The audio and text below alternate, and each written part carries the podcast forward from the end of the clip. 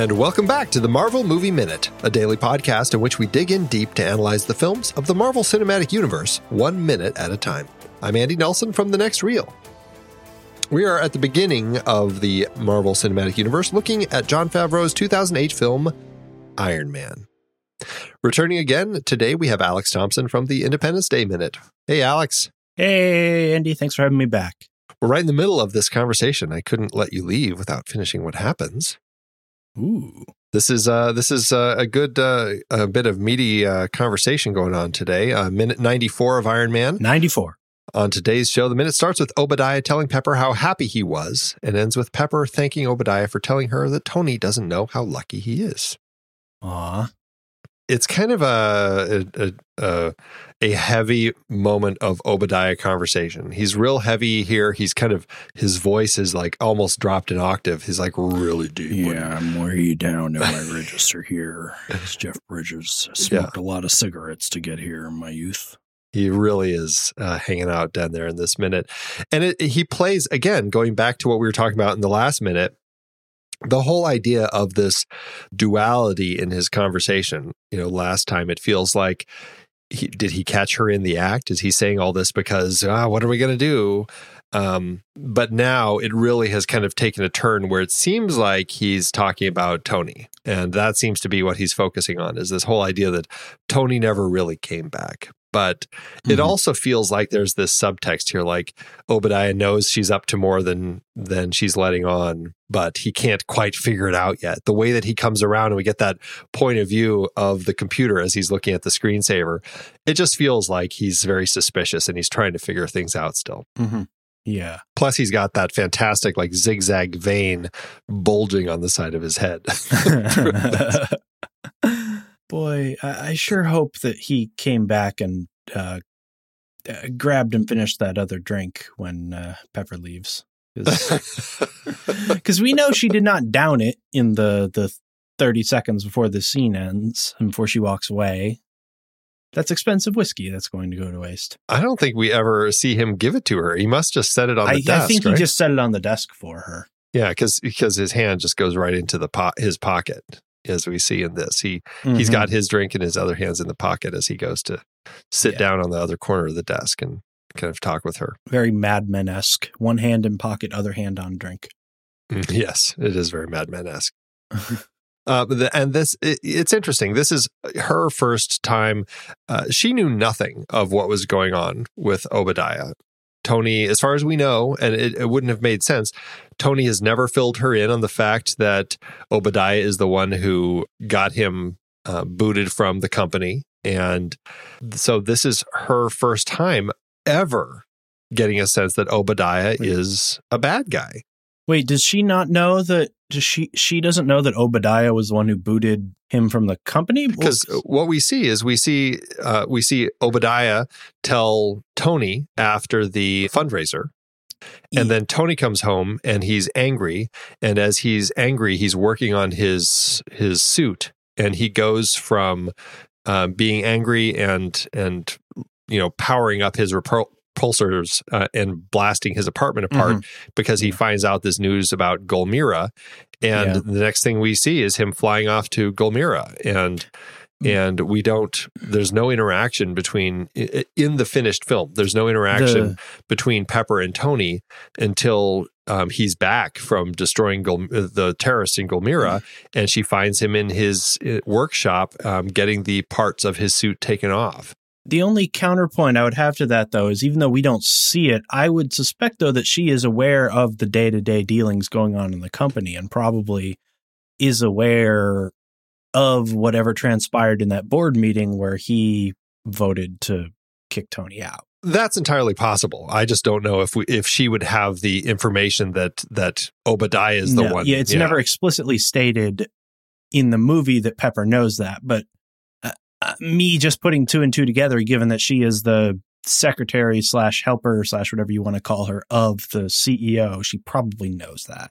Yeah, it's possible. So, uh, and I, I would assume that by the time that information is out there, um, that uh, the the the actual votes and who voted um, is in her hands, and so she probably does see that Obadiah voted against Tony along with the rest of the board. And so Mhm. I, I guess that that could be something that she would be aware of, but she uh, she wouldn't necessarily f- have a sense of the nefariousness of everything that's going on. Oh no no no no no no! But because, like we said, um, last minute, if Obadiah, on the one hand, if you if you don't have the genre savviness of a lot of viewers, where the moment Jeff Bridges' character appears at the beginning of the movie, you start going bad guy, bad guy. He's completely reasonable here. That our company makes weapons and our CEO just had a life changing experience and decided that we don't make weapons anymore. Yeah. You know, Obadiah, Obadiah's point of view in that regard is a very reasonable one. Yeah, and so I think reasonably Pepper could assume that it all makes sense. I mean, the stocks Yeah. are dropping and all this sort of stuff, and of course the the board is going to vote him out. Mhm. Yeah. So realistically, this moment of having seen this, uh, I mean, she knows he's up to something. Well, I don't know. Does she? Because when Tony has her, he gives her the lock chip and says, "Get the shipping manifests." He doesn't say it's on on Obadiah's hard drive. Like Hmm. the name never comes up. So and and she doesn't have to type anything. She sticks this lock chip Yeah. in. It does all the work for her, but she does ask, "What are you up to, Obadiah?" So somehow she must have some suspicions of Obadiah at this point. Mm. Well, so I'm trying to think. Did Tony say specifically that she's going to steal stuff from Obadiah's computer, or No, all he says is, uh, you know, I want you to go copy all the shipping manifests. yeah? So by the time that she that the the ransom message name checks Obadiah, she's already said Obadiah. So at some point, she either knows from the files she looks at that it's Obadiah, or she, you know, from those shipping manifests, or else she knows some other way that it's Obadiah. Yeah, it's a little. Uh, I feel like they missed a beat in the scripting process here. There's there's one linkage in the chain there that Yeah. we're missing. Right? All of the a sudden one where he yeah. said the, one where Tony says something's up with Obi or something Yeah, like that. Exactly. We just needed Or- one line. or where it logs in and it goes, "Welcome, Mister Stane," you know, Right. Something like that. Yeah, some clue that would give us a that connection Yeah. to Obadiah. Uh, we don't have that.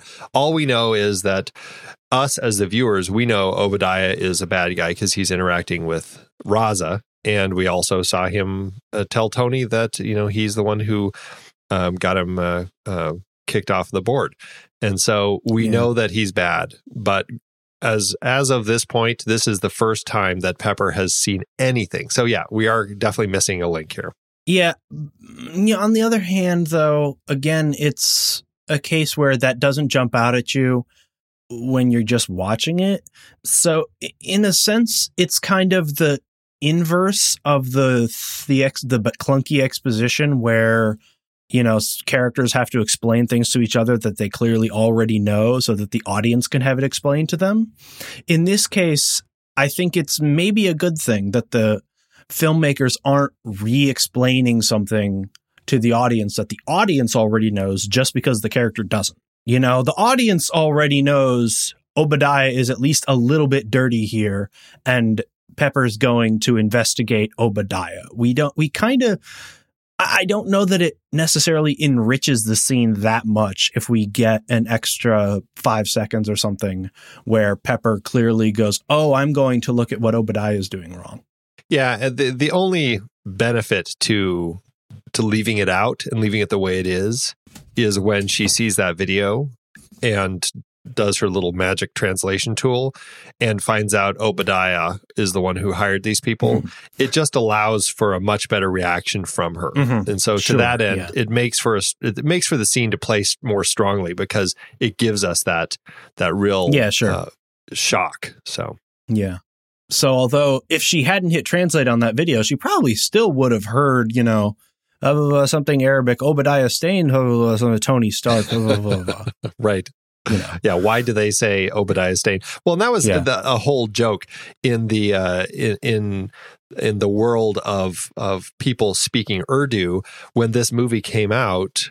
Uh, earlier in the film, you get to hear a piece of this uh, video as they're making it, and you kind of if you can if you can get enough of a sense of what is actually being talked about you have this hint that it's not your typical um, terrorist beheading mm-hmm. video this is yeah. actually a video where it's a ransom video and they're talking to the person who hired them it just wasn't translated as it yeah. was at this point so i mean that that's happened in a few movies i mean there's um the the thing I think, um, the original John Carpenter thing.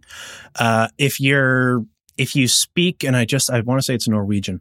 If you yeah, speak Norwegian at the start of the movie when they're hunting after the dog that is actually the thing, if you speak it, then you know that they're saying like, "Look, that dog is not a dog. Let us shoot it," or something to that effect. Right. There's right, a right. bit early on in Shaun of the Dead where there's a foreign language uh, radio. I think it might be some Indian language, uh, whereas they're basically saying like the dead are coming back to life.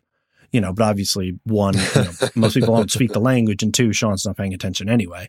Yeah. Right. Uh, you know, uh, I mean, if you speak the language, there's a lot of times there can be that kind of split. Yeah, and I think largely it's it's okay to have those in because it just it mm-hmm. makes it a, a, kind of little fun nods that you know this stuff is out there if you if you're paying attention right yeah yeah and so it's kind of it's kind of fun and uh yeah but as far as as these people go it's it's it's uh, it works in context of of pepper and the rest of the non urdu speaking community yeah. who get this surprise at this point in the film i think it's yeah. it ends up being a nice surprise and it works well i know it's a it, it was a good surprise yeah. for me the reveal i mean we had already known because of seeing obadiah and raza earlier but but for mm-hmm. pepper mm-hmm. it's nice to kind of see that everything yeah. wrap up right here. And it, it enriches the world, I guess, to know that, you know, yeah, people speak Urdu to each other and they're not going to, you know, put Urdu subtitles under, uh, uh, you know, a hostage video or a, a, terrorist demand video that's in Urdu, you know, or that they're yeah. not, you know, the you know the the characters in the thing that are Norwegian that are chasing after a dog that's actually a killer alien are are going to say get away from that thing in the language that they speak you know? Right uh, right. you know it is a layer of verisimilitude even though if you happen to speak the language it spoils things for you. But you know it's the same way that if you happen to speak another language and you overhear someone's conversation in that language, you are essentially overhearing something they don't think you can understand. So yeah, and uh, you know, to to your point uh, in the last minute, uh, Pepper continues for the bulk of this minute to continue looking very suspicious and oh, yeah. and has yeah. this great look of fear on her face, like I was just caught with my hand in the cookie jar as Obadiah has this conversation with her. And it's not until uh, partway through, she kind of um, looks away. It's almost like he has her in this trance and she's super guilty. And she finally breaks mm-hmm. away and kind of regains her composure and gets a smile back on her face and talks about Tony being a complex guy. And, and she finds that way to kind of get through this, which is really nice. I also think there is a fear in her because I think to this point, up until she comes into this office, um, let's assume that she doesn't know coming in that Obadiah is a bad guy, whatever. You know, she might think Obadiah, maybe, you know, he's a jerk or whatever. I don't know what she thinks of him as a person. Uh, you know, maybe a little bit of a shady businessman, but, you know, that's the business wherein we deal weapons. Now she knows that he is willing to have Tony kidnapped and killed. Uh, you know, she knows that he is capable of a much greater level of corruption and immoral, illegal activity. She might seriously, it might be going through her head right now. He is going to pull out a gun and shoot me in the head right here. Yeah, I mean, when you see a video like this, you just don't know what to expect of this person. Anymore. Based on this new information I have gotten about his character, and and his morals or lack thereof, I am in very real mortal danger right now. Right, right. From a person that I probably did not suspect that of when I walked into this room. And what's really funny is the everything that Obadiah is saying is essentially true, right? I mean, that's yeah. what's so interesting about it is is she has this this this sense of fear from Obadiah because this new truth has been revealed to her. And Obadiah clearly has this subtext of trying to figure out what game she's playing and what she's up to because he knows she's up to something. But really, he's he has this conversation with her, which is very honest. You know, this whole idea that I don't know if uh, if Tony ever really did come back. He left a part of himself in that cave, never really coming home. That whole aspect of it really is true. I mean, oh, he did come back a changed person. He's not the same Tony mm-hmm. he was. Yeah. And I think that that's a really interesting way that this scene plays out because it allows for so much more subtext to to be there in uh, in a scene that otherwise could be just kind of a, a scene of these two people just talking about their friend and how sad it is that he's you know he's gone through this thing is not the same. Yeah. So have you guys been able to make sense of or maybe since this is the reveal of it why did obadiah have tony kidnapped and killed in the first place? No it's a it's a difficult thing that doesn't make a lot of sense. It just uh, you know uh, other than obviously obadiah wanting to uh, find an opportunity to take over the company. But even that doesn't necessarily make sense because he pretty much was in charge of the company anyway. Yeah. Tony wasn't paying attention. Obadiah was dealing weapons under the table.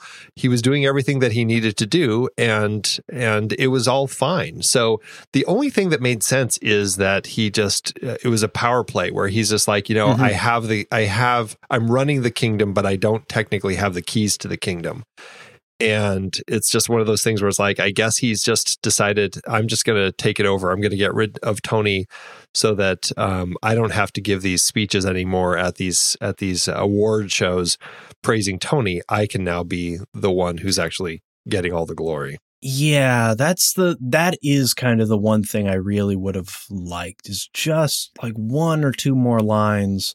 Cuz he does say like when I thought I was when I you know was killing the goose that laid thought I was killing the goose that laid the golden egg and you sort of think well why were you killing the goose that laid the golden egg. You know, give us one more line about, you know, I've been propping you up for 20, 30 years while you drink yourself into a stupor and listen to the world tell you how great you are. Give me one one more line that makes the motivation a little more concrete. Because there are times yeah. there are times where his motivation seems to be you know, I'm a very reasonable businessman who sells weapons and you're trying to make us not weapons manufacturers. There are times where his motivation seems to be I'm tired of propping up the alcoholic, you know, playboy party boy Tony Stark. There are times where his motivation seems to be pure greed. There are times where his motivation seems to be uh, you know just sort of maniacal evil, especially in the later stage of the movie where he just sort of seems to have gone mad with power. Like I think one or two more lines would have just made would have just really kind of solidified what exactly his motivation and end goal was. Well, I think that speaks to the fact that they were still working on this. They had a different mm-hmm. bad guy planned for for a lot of this and we're still trying to rewrite the ending as we were uh, getting closer to the the finish of the film. I mean it was the mandarin initially and then it was going to be the crimson dynamo and uh, my understanding is obadiah was actually going to be saved to be the villain in a later film. And I, they decided they were enjoying jeff bridges so much that they wanted to stick with that and so i think they revised a lot of this to build into this ending and a lot of that stuff does end up starting to feel shoehorned as we now have made this shift from being this uh, kind of, you know, the, the B the B level bad guy, the business corporate bad guy, mm-hmm. um, with Raza seeming to be the main bad guy, um, to all of a sudden now Obadiah uh, front and center as our main villain. Mm-hmm. Yeah, and and as it turns out, instead, actually, the A level bad guy was the starter bad guy, and the B level yeah. bad guy was the the final boss. Yeah, it it kind of it, it, works i think in in context of kind of giving us a surprise and everything but at the same time it uh, I, I, think we're starting to hit a point where some of those cracks are going to start showing as they yeah. were figuring it out on the fly okay mm-hmm. how can we end this so that it ends up working yeah i think like i said it it's the same problem that um a movie that I really wish came out better. Star Trek Nemesis has, you know, the villain has mm, like four yeah. motivations that are all kind of none of them are motivationy enough or motivating enough. Like just a just a tweak would have would have solidified more kind of why the the why for Obi here. Yep, yep, and that's a good call with uh, Star Trek Nemesis because it's uh, there's some interesting stuff there with that villain, but it never Mhm, quite yeah. gels there- the way it's it the should. same thing. There are times where he's doing it because he's evil. There are times where he's doing it because he wants to conquer. There are times where he's doing it because he's helping the Remans get revenge. There are times where he's doing it because he's got the the uh, the existential dilemma of be, always being the clone of Picard. You know, Yeah, the- right. It just needs a little bit of tweak to try and make it all more unified. But Yeah, yeah.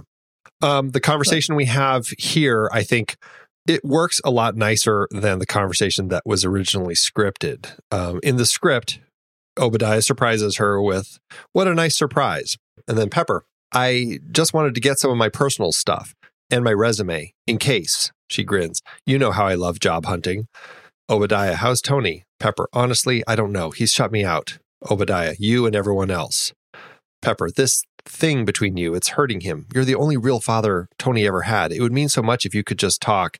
Obadiah, matter of fact, Tony's imploding. It's unfortunate. You can you should consider whether you want to take that ride with him. Pepper, unfortunate? Obadiah, you know I love Tony, but this is business. We can't save him, but we can save his legacy. Obadiah, it's tragic, but Tony never really came home, did he? This company has a bright future. I'd like you to be a part of it. He smiles and touches her cheek. She shuts off the computer. Tony Obadiah, Tony doesn't understand your value. He never did. Pepper, are you offering me a job?